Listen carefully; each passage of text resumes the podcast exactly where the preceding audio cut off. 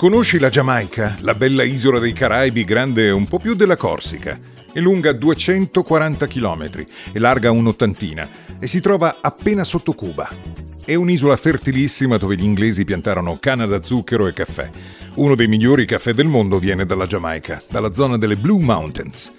La Giamaica dagli anni 50 è stata una destinazione molto amata dalle celebrities e da attori, attrici e da scrittori come Ian Fleming. Il papà di 007 abitava in una proprietà chiamata Golden Eye. No, sul serio, eh? Ian Fleming trascorse lì dei lunghi periodi negli anni tra il 1946 e il 1964 e nel corso della sua permanenza in Giamaica scrisse tutti i 14 romanzi che hanno come protagonista James Bond.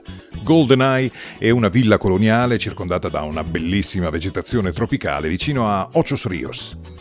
La Giamaica è indipendente dal 1962, ma essendo nel Commonwealth, la regina è sempre Elisabetta II e la musica è sempre il reggae e Bob Marley è stato suo profeta. Lui ha fatto conoscere in Europa e nel mondo il reggae e la cultura rasta, che sono parte importantissima della cultura della Giamaica. Bob Marley è stato un musicista che voleva combattere miseria, schiavitù, razzismo attraverso le sue canzoni.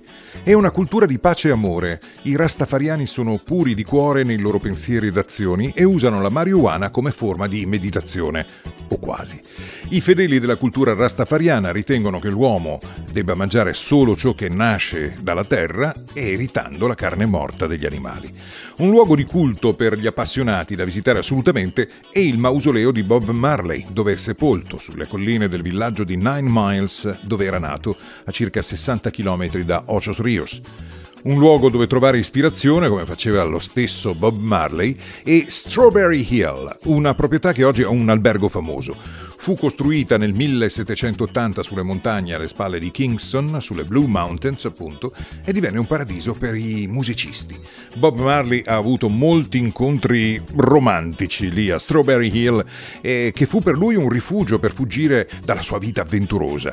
Oggi molti artisti e visionari, pensatori e attivisti continuano a tornare a Strawberry Hill, che è del proprietario dell'etichetta Island Records, quella di Bob Marley. E tra i bei souvenir di gusto e di profumo della Giamaica c'è il pollo jerk. Eh, lo so che i rastafariani sono vegetariani e non mangiano animali, ma vi perdete qualcosa se andate in Giamaica e non assaggiate il pollo come lo fanno loro. Lo cuociono in un mix di spezie tropicali, non è né fritto né unto, è, è una delizia leggero e saporito e lo trovate sulle strade. Si può mangiare ai chioschi, lo ordini dal finestrino e ti portano la porzione di pollo jerk senza scendere dall'auto.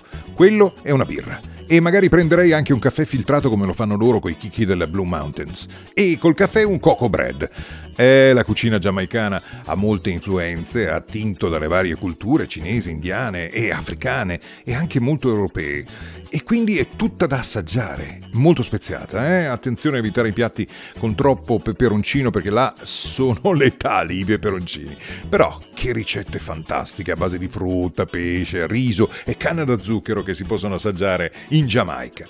Se non volete restare in qualche bellissimo resort a godervi il mare e la spiaggia e volete vedere anche un po' dell'isola, andate a Kingston Town, la capitale, e a De Grill e a Ochos Rios.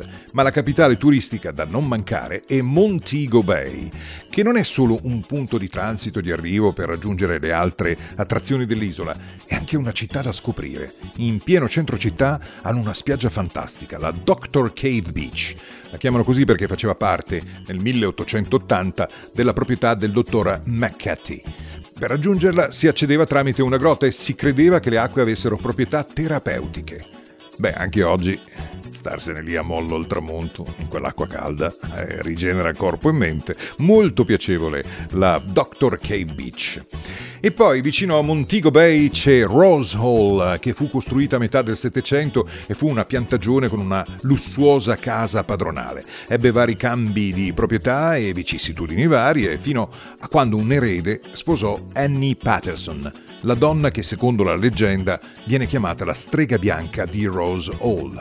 Annie Patterson visse ad Haiti dove apprese dalla sua bambinaia i segreti del voodoo. Insomma, intorno a Rose Hall aleggia un'aurea di mistero e di stregoneria. Sono successi episodi strani e abbastanza sinistri che le guide sanno raccontare molto bene.